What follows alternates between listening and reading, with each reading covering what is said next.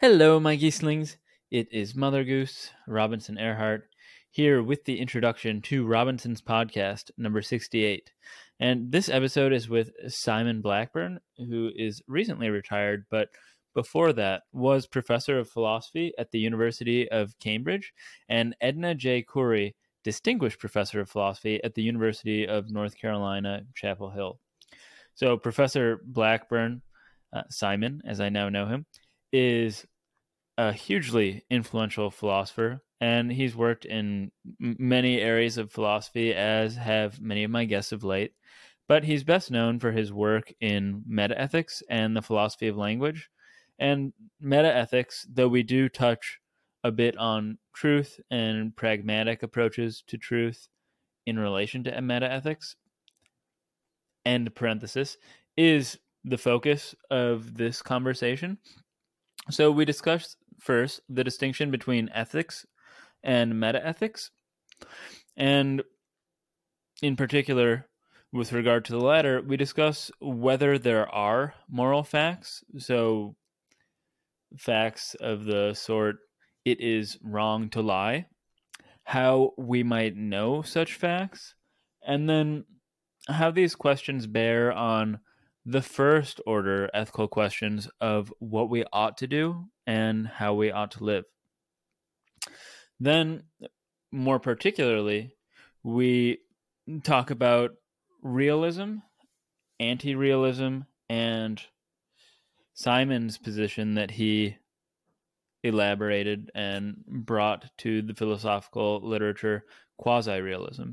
And quite roughly, though there are debates just about about whether realism and anti-realism are even sens- sensible distinctions or sensical i don't know if sensical is a word i know nonsensical is a word uh, if there if it's a sensical distinction to draw in ethics or in any uh, body of inquiry but realism might loosely be put as the belief that there are these uh, moral facts, and anti-realism. An anti-realist might hold that there aren't moral facts. Uh, one anti-realist position is expressivism, and when we say something like "it's wrong to lie," we're really just expressing uh, a feeling, like "boo, lying." Anyway, so that's what we discuss in this episode. It's great. Uh, Simon is I mean, there are few people as well versed in this topic as he is, and it really shows in the conversation. And I should note, though, that there are a couple of minor audio glitches that I don't think should detract too much from the listening experience. And then, and that, that's actually for those who are interested in the the background of how these things go. That comes from recording on Zoom. I use two platforms. One, Riverside FM, records locally to each computer as we're uploading, as we're um, talking, and then simultaneously uploads that recording to the cloud. Whereas Zoom is constantly, I, as I understand it naively, is just sort of streaming things to the internet. And because it doesn't have this second step of recording locally, if there is any interruption in the connection, you lose information. So that's where these glitches come from. And then I've also been experimenting with some AI audio enhancement and it works really well. So the raw audio, because we recorded over Zoom, was pretty bad, but it suddenly sounds really good now, except there are some quirks. So occasionally I might say, hmm, or Simon might say, hmm, but it like reads as a little chirp or something for some reason, and I wasn't able to get rid of all of those. Uh, but anyway, I hope you enjoy this episode as much as I enjoyed talking with Simon.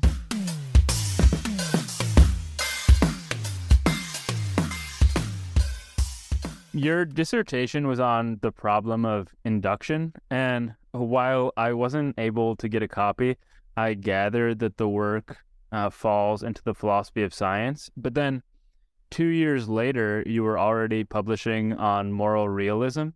And which makes me wonder was moral philosophy always one of your interests from the time you started thinking seriously about philosophy? And the, the reason that I ask is that as far as I can tell, there are few philosophers who do both the philosophy of science and value theory. Though, of course, in your case, you've worked on many other things.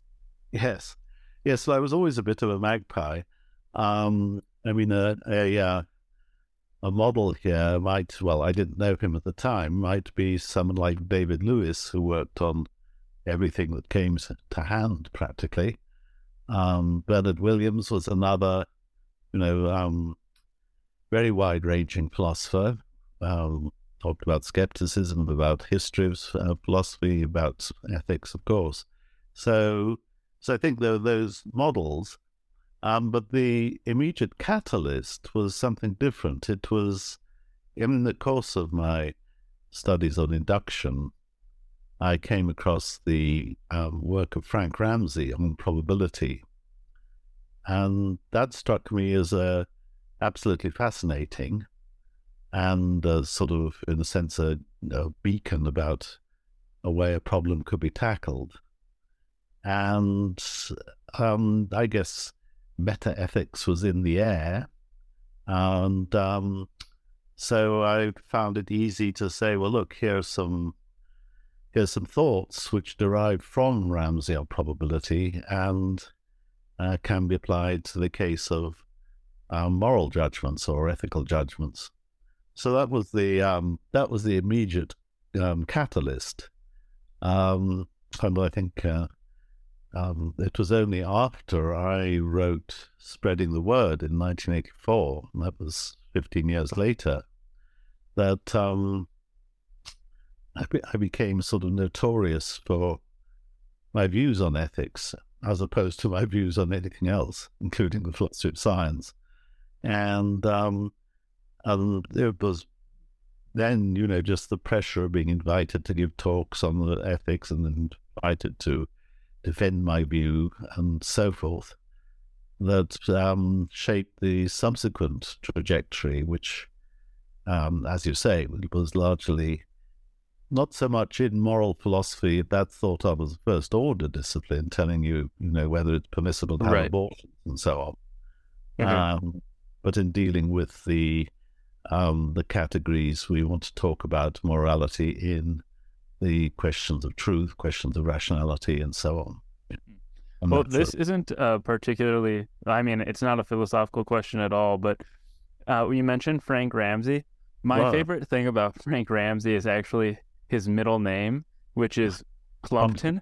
yeah, Frank Plumpton Ramsey. I always get a chuckle when I see that. That is a very uncommon name here it's in the very, states. Oh, is it's it? a very uncommon name. Yeah, I think it's a uh, an old family name which got sort of folded into his full yeah. name. Okay, yeah. Frank yeah. Plumpton Ramsey is great.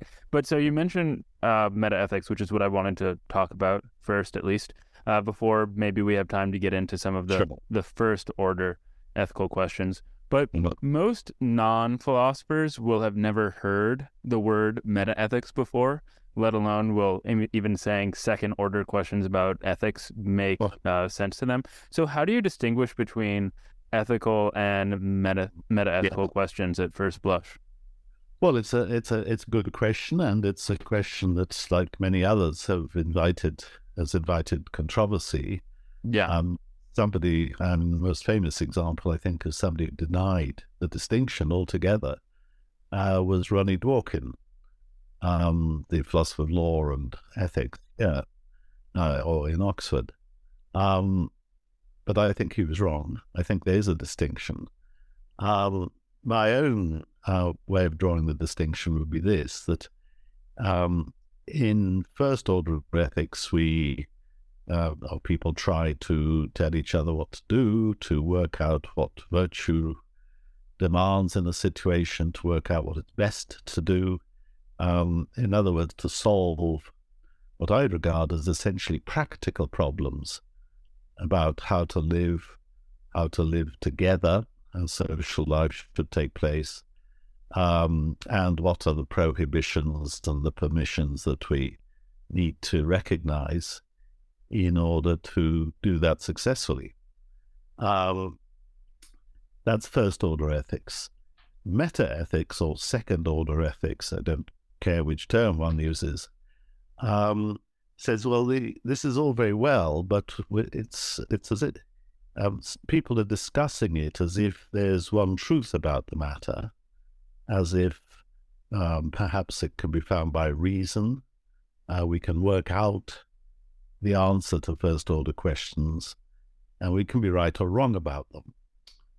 Uh, and all those ideas can be contested. Um, they were contested by the sentimentalist tradition, um, which was um, most importantly, I think, illustrated by the Earl of Shaftesbury, writing at the beginning of the 18th century, and then David Hume and Adam Smith, writing during the 18th century. Um, and they were both sentimentalists. They thought that ethics was not properly a subject of rational proof or rational um, uh, pressure. It was a subject of sentiment, of getting, if we could get our sentiments into the right shape, then we could um, answer any questions that needed answering about uh, which should be the things to encourage, which should which should be the things that uh, we need to discourage. Um, what kind of forms should society take, or should our personal lives take?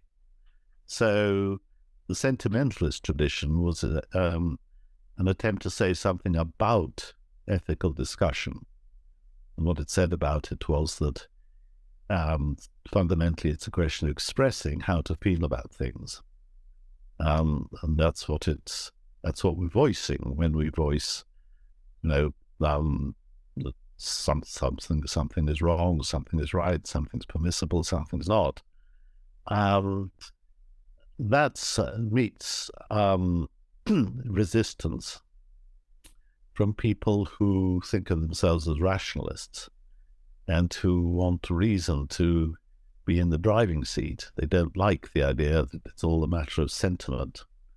And of course, there are lots of words that get thrown about in that kind of debate. Um, words like nihilism, um, skepticism, um, views that um, people associate with uh, sentimentalism are essentially rather like in the 16th century, um, atheists were thought of as libertines, and um, in the 20, 20th and 21st century, um, sentimentalists were thought of as kind of little better than nihilists or relativists or skeptics, or the, um, the, the having the platform on which people were taking our positions.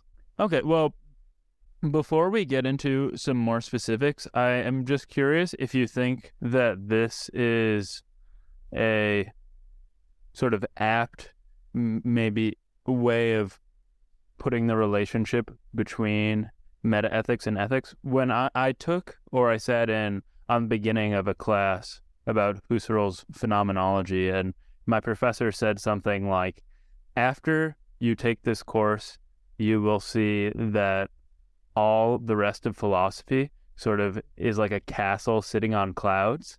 And that's how I think of ethics. I mean, if you don't address the meta ethical questions that mm-hmm. lie mm-hmm. beneath the ethical questions, then you have no grounds on which to trust what you are thinking yeah. or learning or studying in ethics. I think that's right because um, you'd be thrown back on words like intuition. Oh, it's a man. I intuit the, the answer. I can just see that the answer is such and such to a first order question. I can just see that abortion is wrong, or I can just see that homosexuality should be forbidden, or whatever it might be. And um, that's not really uh, satisfactory. It's philosophically sort of spinning the wheels um, all that all that one learns is that you think that whatever it was, and that you um, have no account of why you think you know it. So, um, so I think that the both sentimentalists and, to some extent, rationalists, I think to a lesser extent, attempted to explain the authority of ethics and the way it works in our lives. Sentimentalists do that by looking at the structure of our passions and sentiments are concerns, um, rationalists do it or pretend to do it by talking about the structure of reasons. What I wanted to turn next to were your essays in quasi realism. And I think since quasi realism lies sort of in the middle of a spectrum of realism and anti realism in value theory, I thought maybe we could start by discussing what these opposite ends are.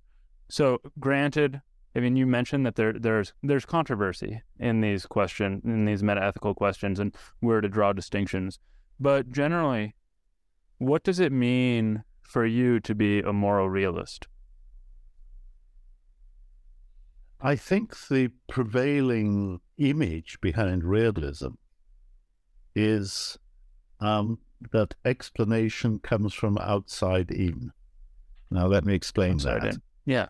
Um, if you ask why are we thinking in these terms, or why are we thinking about one thing or another, uh, frequently the answer will be to cite a um, what we see as, as a fact about the world, something outside us, in response to which we think as we do. So, to take the simplest sort of example, if you ask me why I believe that um, there's a house which is visible outside my window, my answer is really going to start with the fact that there's a house outside my window. Right. Then proceed via my vision, which is pretty good in this respect, at least as far as my life so far has um, shown. Um, I'm successful at avoiding houses or going to houses. And um, so I've got no reason to doubt my senses in this respect. And they tell me there's a house outside the window. That's what I would call an outside in explanation. It says we respond to, uh, we're responsive to the fact of the matter. It's a causal explanation too. The house plays a role in causing my belief that there's a house there. That is, if there wasn't a house there, I wouldn't believe it. Uh, that's the standard situation. You can cook up bizarre scenarios which there's not a house there, but I believe there's a house there. But they're pretty outre, they're pretty um, unusual. They don't uh, they don't cross my mind. Um, similarly, if I stand at a bus stop and a bus is coming, I see that the bus is coming, I respond to the fact that the bus is coming, and it doesn't cross my mind that I might be believing that there's a bus is coming, although there's not, or something that resembles a bus. So um, that's an outside in explanation. You're starting off with a fact about the external world, and you're explaining why I believe that fact. Um, people have tried to adopt that model for other branches of thought where the causal is. So, a classic example is Platonism in the philosophy of mathematics, especially. Why do we believe that 2 plus 2 equals 4? Well, because 2 plus 2 is 4. Uh, the numbers are stacked that way, and we are responding to that fact. Well, that's a, a sort of parody of the explanation about the house or the bus because for the house or the bus, we have a, a grip. It may not be an entire grip, but it's a grip on the causal process. We know, for example, how we have to be positioned to respond to a house.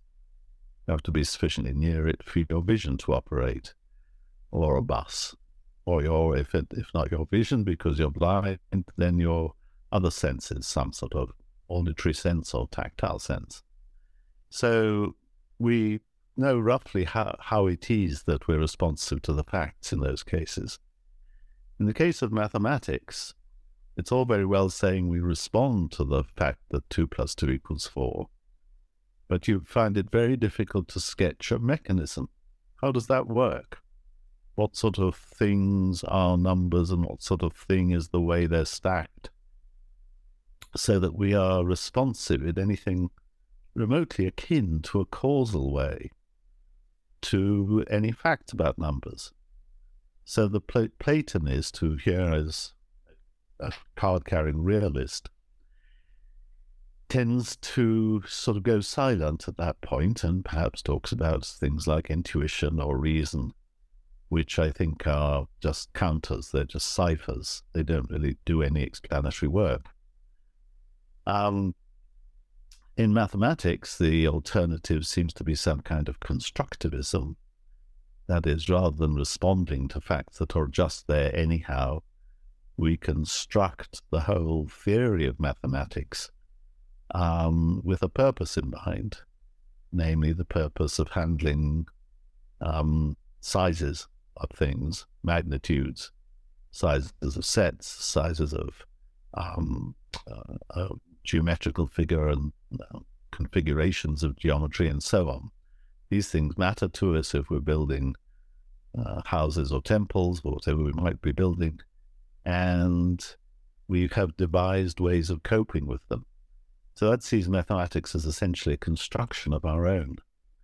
So there you've got the constructivist versus the Platonist, and it's about directions of fit, of the best explanation of why we are thinking as we are, why have the results we have, and why we, um, perhaps why we can't think outside that particular box. So, so really, the realist, as I see it, is always wedded more or less to an outside in explanation. The constructivists reverses it. It says it's an inside out explanation. It's because we need to do something that we come up with the language we end up with, come up with the uh, theory we end up with, come up with the inferential patterns that we need to use, the logic. And um, and so that's the debate and transferred to the philosophy of, of ethics. It's got a similar shape. The realist talks about an outside in explanation. It's because it's a fact that murder is bad, that we think that murder is bad. The sentimentalist doesn't have any, um, uh, doesn't give any credence to that kind of explanation and substitutes the inside out. He says, well, we have the sentiment. We dislike murder because we see that it's important to human welfare and well-being that we are safe in our lives, and if there's murderers about, we're not safe in our lives. So, of course, we um, we try to isolate them or execute them or persecute them in some way. So, so again, you've got that opposite direction of explanation. So the the sentimentalist then is the anti-realist in the in the spectrum that I laid out. Yes. Okay, great. And yes. one other question I have before we move on, maybe to quasi-realism, is this talk mm. of we were talking. You talk about facts. You frame this in term of in terms of facts, and which I take to be something like just true propositions. Maybe that's that's wow. what the facts are.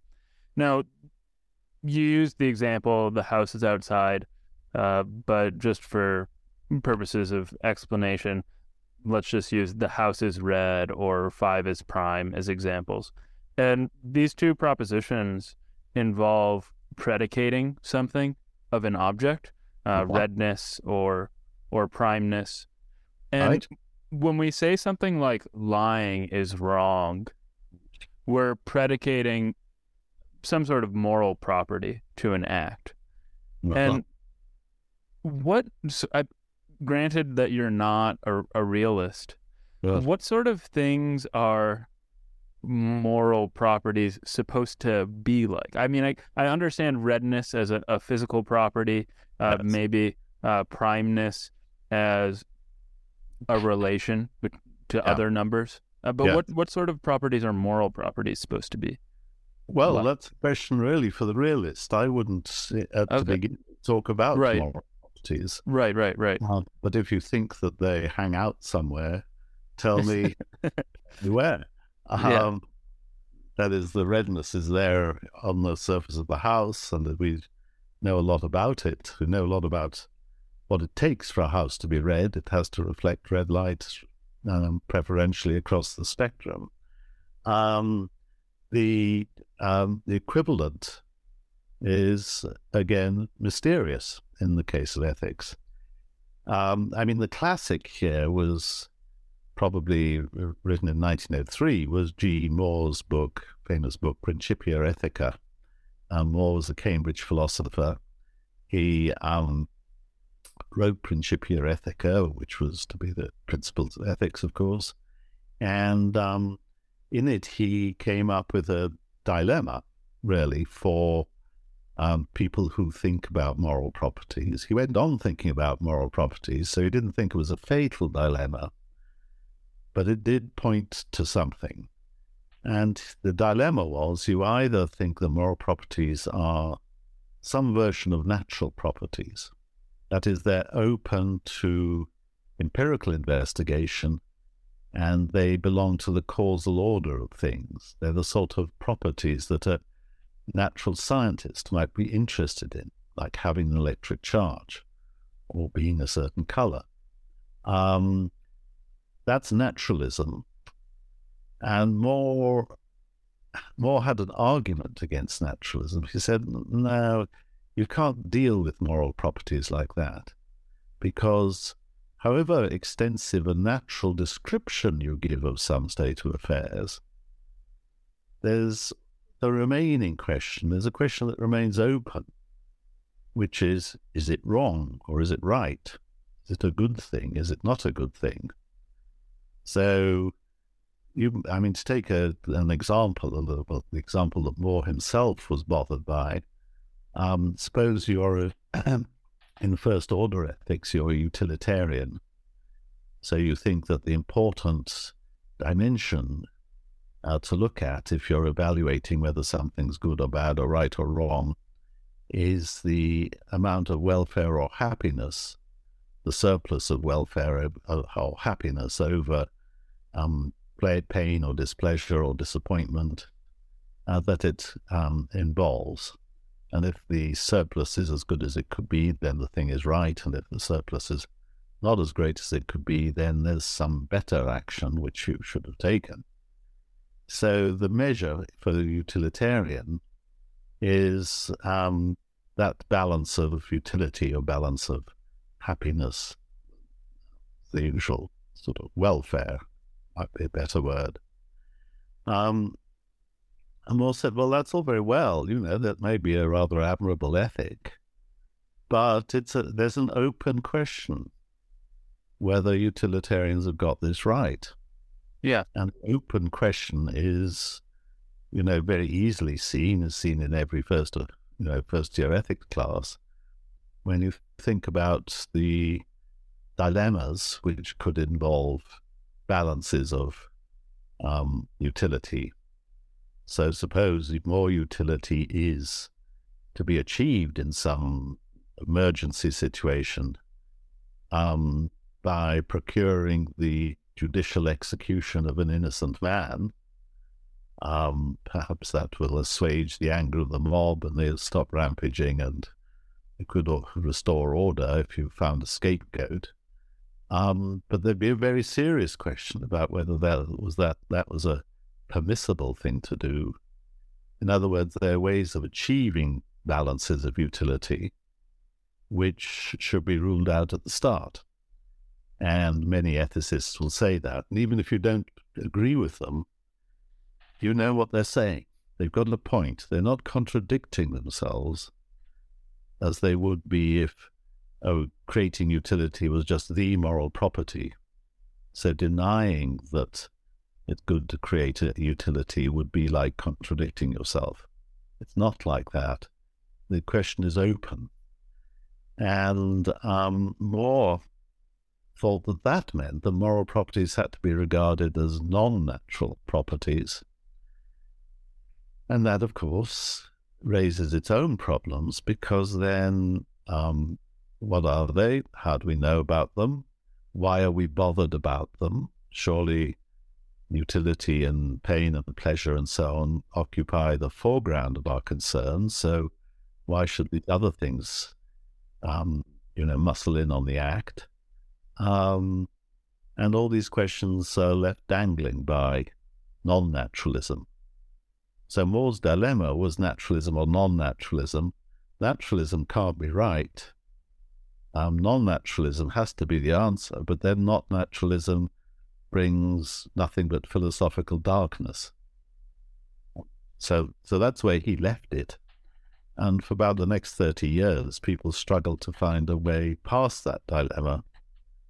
Um, I think if they'd looked back at Hume and Adam Smith, as I say, at the 18th century Scots, they could have answered more, but nobody seemed to think of doing that until the 1930s.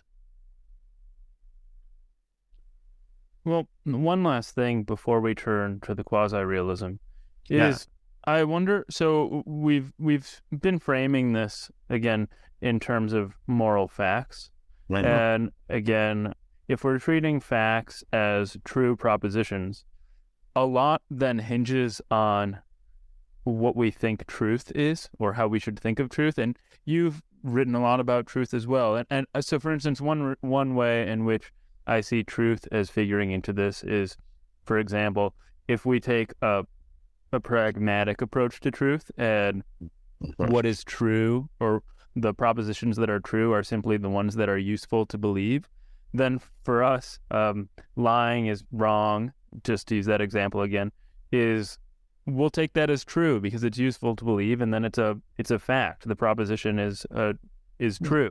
Uh, so we might want to be realists about it. If we take that approach to truth as the right one. So, where do you see truth as fitting into this and the proper way of looking at truth so as to uh, preclude a realist approach? Um, this is a very big question, and uh, we could very we could, big. We could sit on it for the next uh, half an hour or hour, um, or day or two or day or two. I mean, my own preferred approach to the notion of truth is what's known as deflationism. This started with Frege and again Frank Ramsey, Frank Plumpton Ramsey, um, uh, and has be, beca- subsequently become very popular. It's probably mainstream, dominant, uh, yeah. And deflationism says, well, look, don't think of truth as something, you know, special and important and mysterious in its own way. Um, to say, I mean, the problem of truth is really nothing more than the problem of what to believe. And the thing about that is, if you've got some proposition, you know, the house is colored or lying is a bad thing or whatever, um, the deflationist insight is that it makes no difference at all whether you say the house is colored, oh, let's, let's, let's say the house is colored red, um, or it's true that the house is colored red. Those two are equipotent. They, they, they mean the same thing, to put it crudely. Uh, they come to the same thing. If you can show that the house is red, you've shown that it's true that the house is red. Um, so again, if you say that lying is wrong, and somebody says, "Well, I'm not sure about that. I, um, I'm not sure that it's true that lying is wrong," then they're saying, "I'm not sure that lying is wrong." The introduction of truth is, in a sense, of fifth wheel. It, it's um, it's not getting things into gear. Um, and you can just plug along without mentioning truth for you know a long way. Certainly, if you've got particular identified propositions, to say they're true is just to reassert them. So, uh, P- Peter Strawson, a distinguished philosopher of the middle of the 21st century, um, said that uh, instead of it's true that, you might as well say ditto. Well, that goes for me too, but ditto will do. So you could say um, it's true that Biden, Biden is a great president, and if I'm a good Democrat, and I agree with you, um, I might say that's true. Or I might just to say ditto. Well, that goes for me. Yeah, I'm on board with that. Um, signifying agreement. Um, so basically, what truth fundamentally does is signifies agreement with a an identified thesis or proposition. If there's no thesis or proposition identified, then Um, it's a little more complicated, but basically what it comes to is we don't know what the truth is about this, means we don't know what to believe. We don't know what to put forward or to assert or to act upon. So we have no no handle on things. We don't know what the truth is. The um, the pragmatist element comes in because um, deflationism about truth is often thought of as a kind of pragmatist stronghold, yeah. pragmatist thesis. Frege wasn't a pragmatist actually, but um, still, um, but still, it becomes the typical property of pragmatists. And the pragmatism is, is transfers itself to thinking about belief. Um, why do beliefs matter? Well, they matter because they're the basis of action. So, truth of belief is intimately connected with success in action. Yeah. Um, and um, uh, but truth again kind of drops out. It's rather that when you're asking what to believe, you're in effect wondering what is going to be the most successful basis for action. It's not quite as simple as that because some false beliefs um, by devious methods give successful bases of action. Um, um, the false belief that you're the most popular person in the class may be a, a route to success in life, um, but it's false for all that. Um, so, so, the, so it's not as quite as simple as that. But there's got to be some intimate connection between um, what to believe and how successful life will go. Um, and we all see that in simple con- contexts. If you um, if you believe that 12 12s are 130, you get the wrong number of tiles for your room and you know make a mess of decorating it. Um, and so on. So so that's that's obvious. Um, the uh, deflationist once he, once he feels he's got truth under control because um, because it's uh, in a, it's in a sense dissolves in any questions about truth dissolve into questions about what to believe then it turns out the truth isn't the private property of realism. Because basically, what we say about truth has nothing to do with the direction of explanation I talked about earlier, where realists have an outside in direction of explanation and uh, constructivists or sentimentalists have an inside out direction of explanation. Turns out the truth has got nothing to do with that. Um, truth, truth just goes by the by. And um, that became, um, I mean, when I first started writing about this, and even as late as Essays in Quasi Realism, which was 1984, if I remember rightly, or maybe it was later actually. Anyhow, never mind. Um, I was sort of wedded to some kind of um, if not a correspondence theory of truth, at least something that gave a rather chunky role to the idea of a fact. Um, and so, um, uh, and so it was. It took me several years, um, partly as, as a result of Paul Horwich's great little book, Truth, um, and uh, also the writings of people like uh, Quine, was a deflationist, um, uh, to start to well um, to uh, um, wean myself towards a deflationist view of truth, and that does alter things. Um, if we get on to quasi-realism, shall we? Um, oh yes, yes. Well, actually, um, one thing that you said that I just it kind of takes us a little afield, but I think it'll be a brief response yeah. before we go to quasi realism. You yeah. quasi. I don't want to take on your accent. I say quasi realism. So, uh, um, uh, so for, you said that uh, Frege. I mean, deflationism about truth begins with Frege, mm-hmm. and as I recall, however, Frege believed that all propositions referred either to the true or the false. And that might just be a strange artifact of translation. But if he thinks of truth and the true and the false as objects in yes. this sense, mm-hmm. it seems like he would be uh, not just not a deflationist about truth, but in some serious way a, a realist about. Well, it does sound like that. I quite yeah. agree. Okay. Uh, the deflationist writings of Frege on truth are slightly late, slightly later. Okay. And the um, uh, of sense and reference, and the the work when he um, he had this image of um, all true sentences referring to the same thing, the true. Yeah. Um, he never did any work with that. He never told you what this abstract object, the, truth value, the true or the false, was. So it was possible that it was just a flowery, a rather abstract way of making a point. Frege did think there was some important equivalence between all true sentences.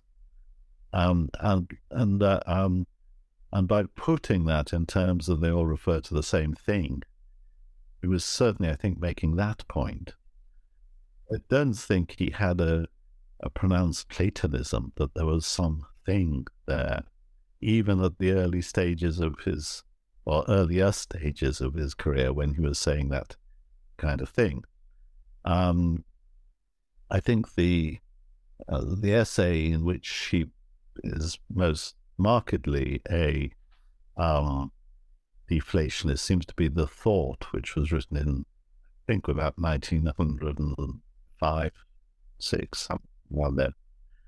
Um, in later work, he became very, I mean, in essays written towards the end of his life, he became very perplexed by the notion of truth. He, he thought it tries to do something impossible and um, there's been quite a lot of discussion about what that what that was. But um, I don't think he ever satisfied himself entirely of, with any one theory. That may be simplifying things to call calling to call Frege himself a deflationist, right? But but certainly the discussion, the thought, gave people a lot of ammunition for deflationism, a lot of um, uh, put a lot of punch into the notion. Because basically, what he did was say if you believe that it's true that P has a different sense, uh, it means something different because, than P, just the simple proposition. If you believe that it's true that there's a cat on your lap, means something different from there's a cat on your lap, then what about it's true that it's true that there's a cat on your lap? Has that got a different sense again? Or it's true that it's true that it's true that it's true that there's a cat on your lap? Are you ascending a ladder of um, ever increasing complexities? Um, and that's just incredible. You're not. You're just running on the spot. So you might as well stop at the first step and say, yeah, there's a cat on your lap. Uh, and that's the um, uh, that's the fundamental, you know, weapon that Frege has in the essay The Thought. And I think it's a it's a very very important one. Okay, no, that that was that's very helpful. But now I, I won't hold you back from uh, qu- quasi realism anymore. Okay. So where does this fit between anti-realism, the sentimentalist, and realism? Well, I think it is basically um, best thought of as a piece of weaponry for sentimentalism. Okay. I, I think that, um, yes, all these isms, I, I actually kind of regret the terms, although I know I've landed with it, quasi-realism. Okay. Um, you regret uh, that term, or you regret yes. realism and anti-realism as well? You, I well, mean, you... yeah, I regret the term because it implies that we can use realism as a landmark and right. describe something as being like it, quasi. And I now no longer think we can use realism as a landmark because I think realism has too many problems. It's mm, fractured okay. into fragments, actually. It's fragmented. Um, so the way it goes is this. Um, when I started thinking about this, and about well, way back in the 1970s, um, 50 years ago, um, it was fairly clear that expressivism wouldn't work to many to many philosophers. Oh, could you say what expressivism is? Yeah, expressivism is just the view that in it's not quite as determinist as sentimentalism, although sentimentalism is a a um, a species of expressivism.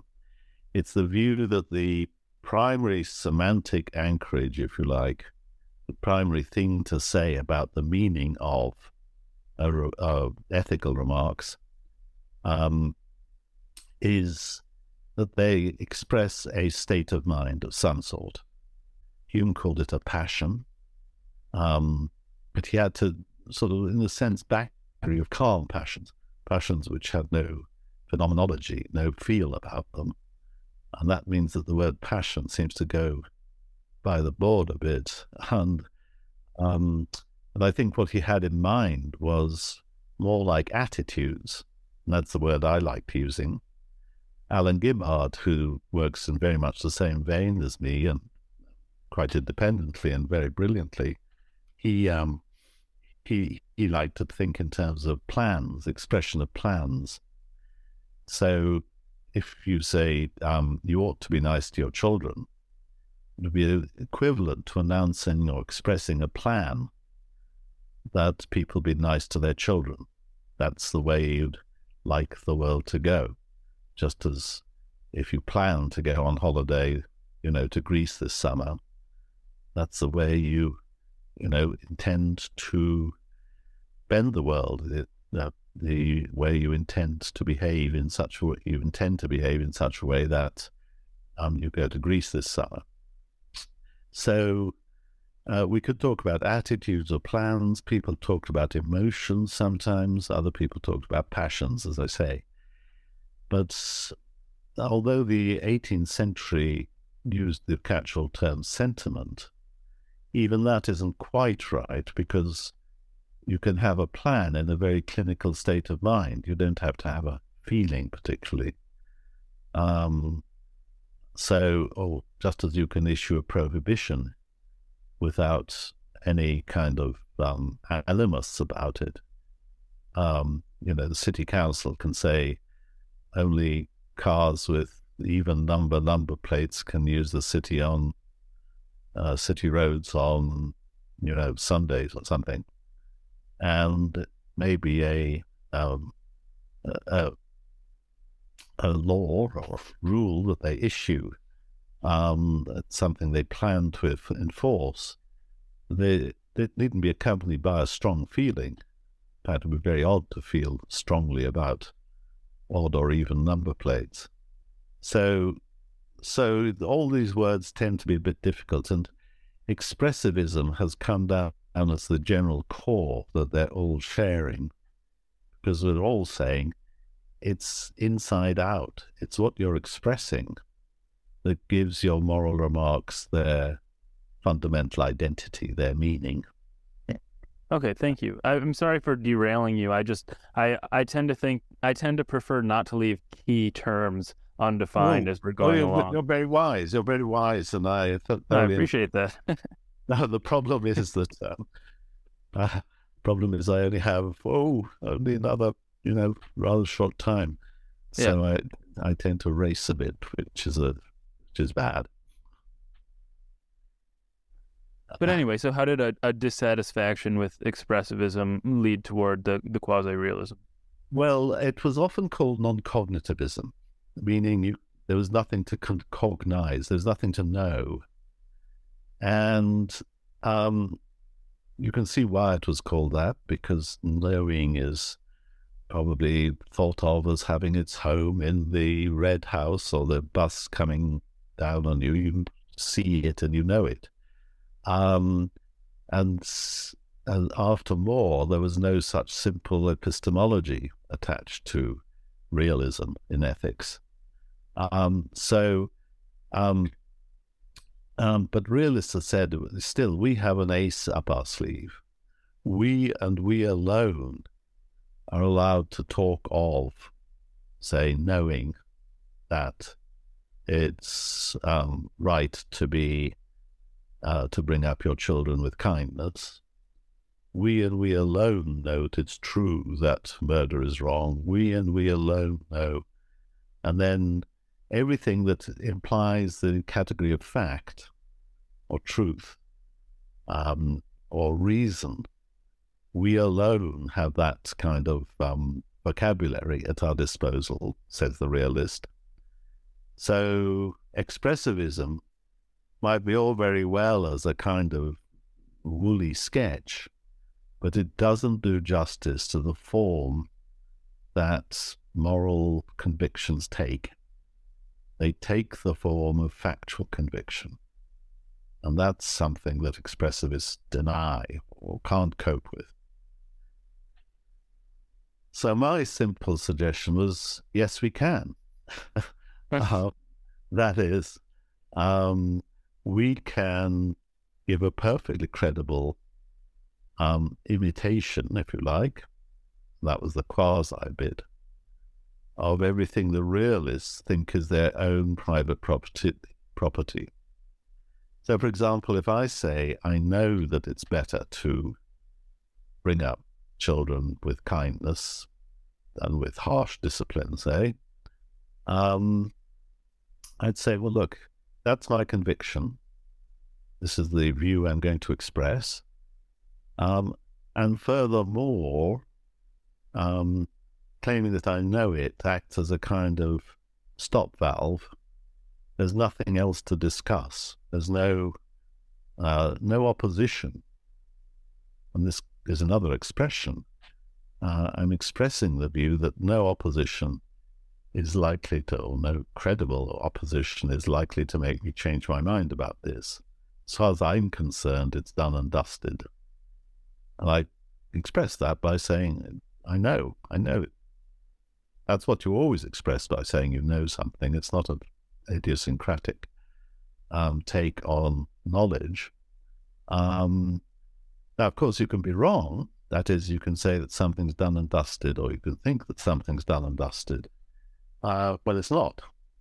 Um, and you you are um, premature. You've um, you've closed your mind, and that's not always a good thing.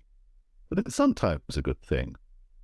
Uh, if you know that the bus is coming, good to close your mind to doubt, because um, doubt might lead you to step out in the road to see whether it's really coming.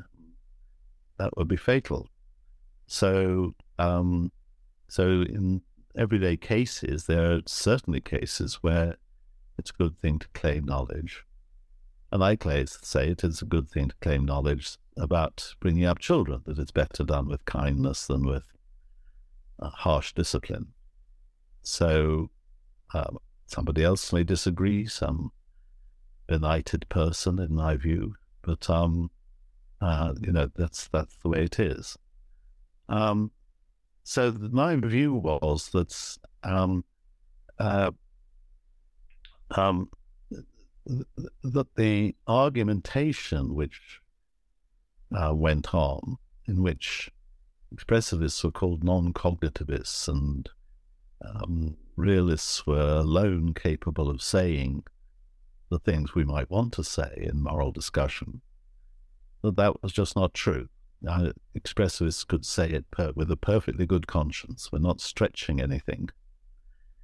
Of course, if deflationism about truth, in a sense, opens the door to that, quite obviously, because then as soon as you've got the belief or the attitude, um, you can add the word "it's true" that with for free, and if you can add that yeah. for free, you can add the rest.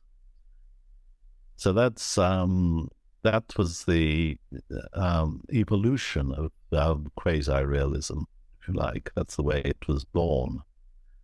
And um, Alan Gibbard was thinking along very similar lines in in Michigan when I, I met him in the early 80s. And since then, we've sort of worked in parallel, independently, but in parallel. I think that a, problem, maybe some people don't think of it as a problem, but something that very little attention is paid to in contemporary analytic philosophy is the important question that uh, preoccupied a lot of ancient thinkers, which is, well, what are we supposed to do? How should we live a good life? And presumably, if we're realists, we have at least some hope of, and granted that realism is frag- fragmented, but we have some hope of finding a code by which to live that is grounded in some sort of fact. Though, of course, whether we ultimately want to be utilitarians or something else is another matter.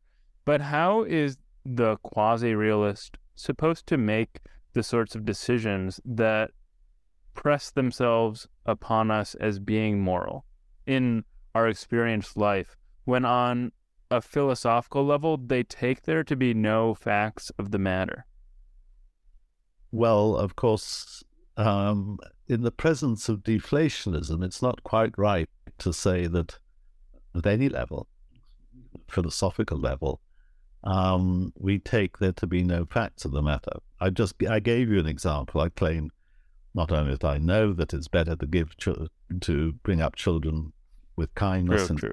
Not with harsh discipline, um, but of course I'm perfectly in, capable of saying it's a fact. You know, it's, it's the way to think. Um, I want you to say ditto to that. That goes for you too. And if you don't, we're in disagreement just as my wife and I are in disagreement if I plan that we go to the mountains and she plans that we go to the seaside. Um, that's a disagreement in plan. And we can have disagreements in planning how to live and in, in um, encouraging different this and that and the other in living.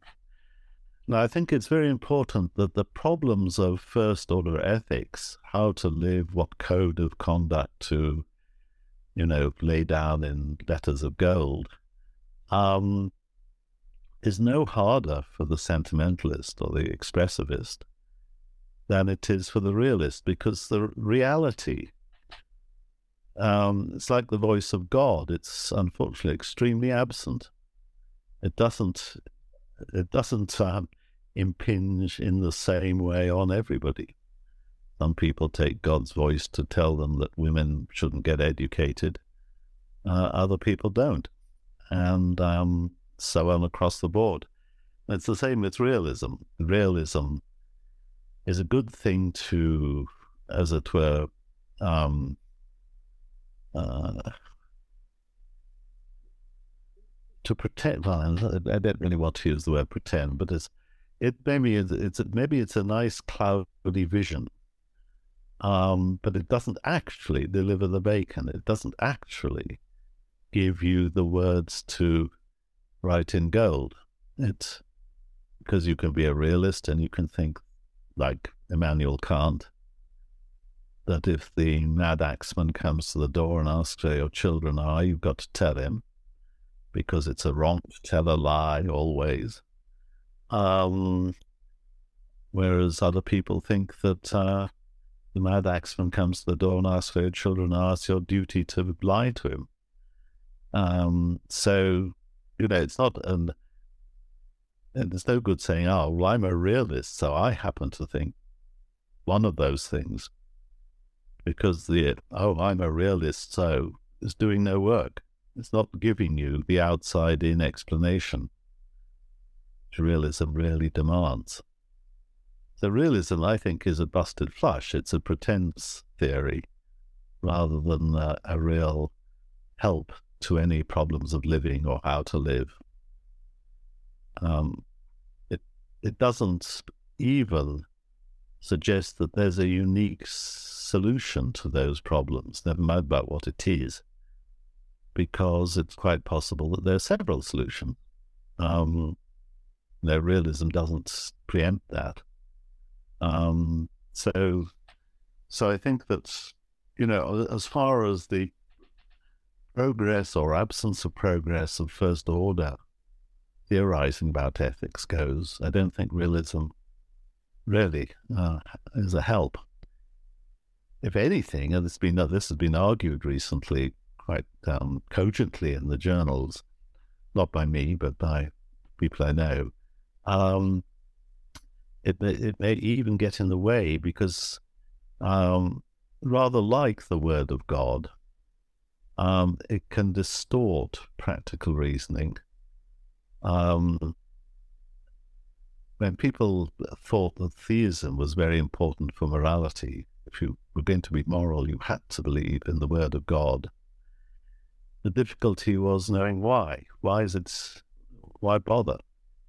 And the answer was, well, because God will slug you if you don't. Um, but then that's that's uh, uh, in the famous phrase of Bernard Williams, that's one thought too many. So if I um, if I'm minded to um, uh, steal your money, um, I a good person would think that that's the wrong. That's that's awful. I can't do that. I can't. I can't just steal your money. It's not on.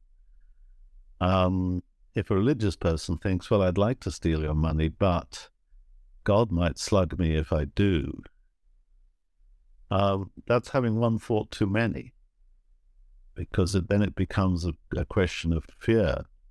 It shouldn't be a question of fear. It should be a question of just here I stand, I won't do it. It's not the sort of thing I do. I'd even say things like I'd let myself down if I did it. But saying that, you know, somebody will punish me if I do it is childish. And it's introducing the wrong kind of um, consideration.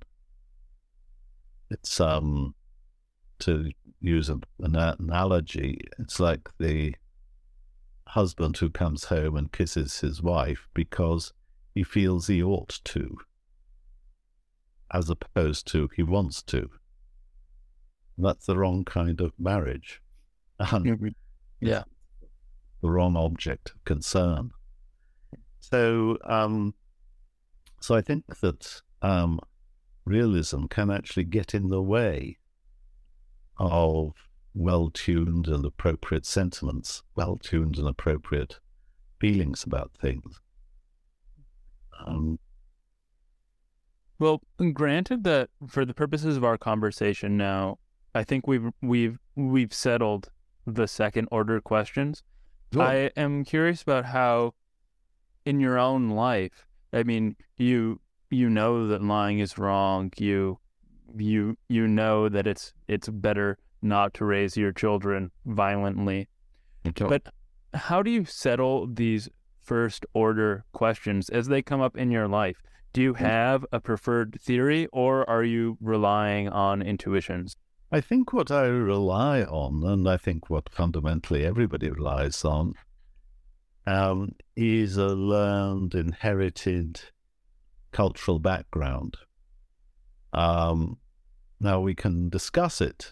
It's, it doesn't have to be wooden or automatic or sort of ingrained in any serious way, but asked about um, almost any sort of behavior um, you'll have a sense of what decency requires, what what what's required of being a neighbor, being a parent, being a um, being a philosopher, being a professional academic, um, and you'll um, very naturally think that some behaviors are okay and others are not.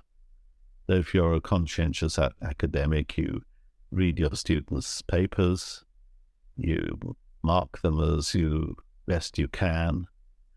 You don't um, ask the um, attractive members of your class to sleep with you for extra marks. Um, and you don't um, do a hundred similar things. You don't uh, shout and spit at them if they uh, make a mistake. Uh, these are things which common decency, you might say, demands.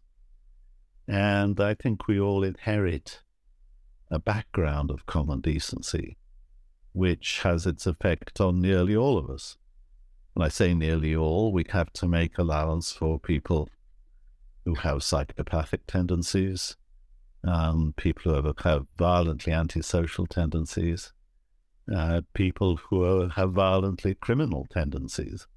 So, of course, there's um, there's, there's always the uh, you know the fallen human nature to contend with.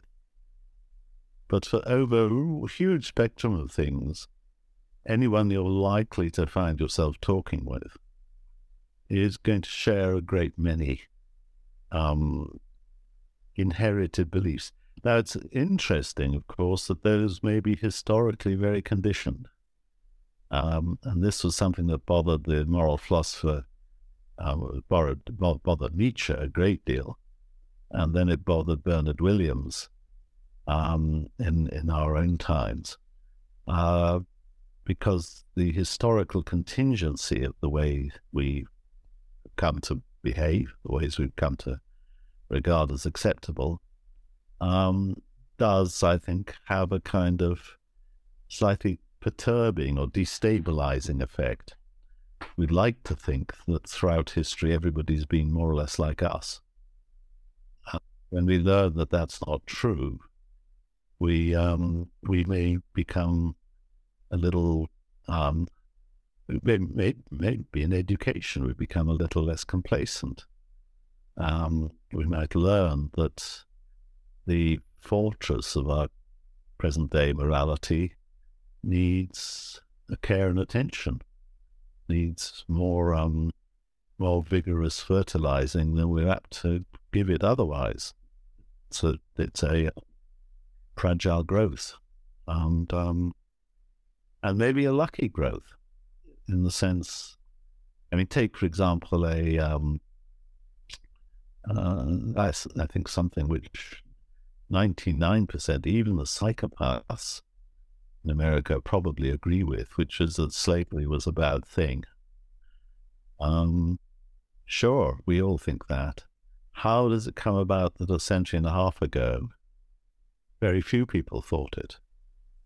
Um, and then we might we might give a more or less um, convincing historical story about that one of which is that 150 years ago, all the world's work practically had to be done by animal muscle, whereas now we have machines.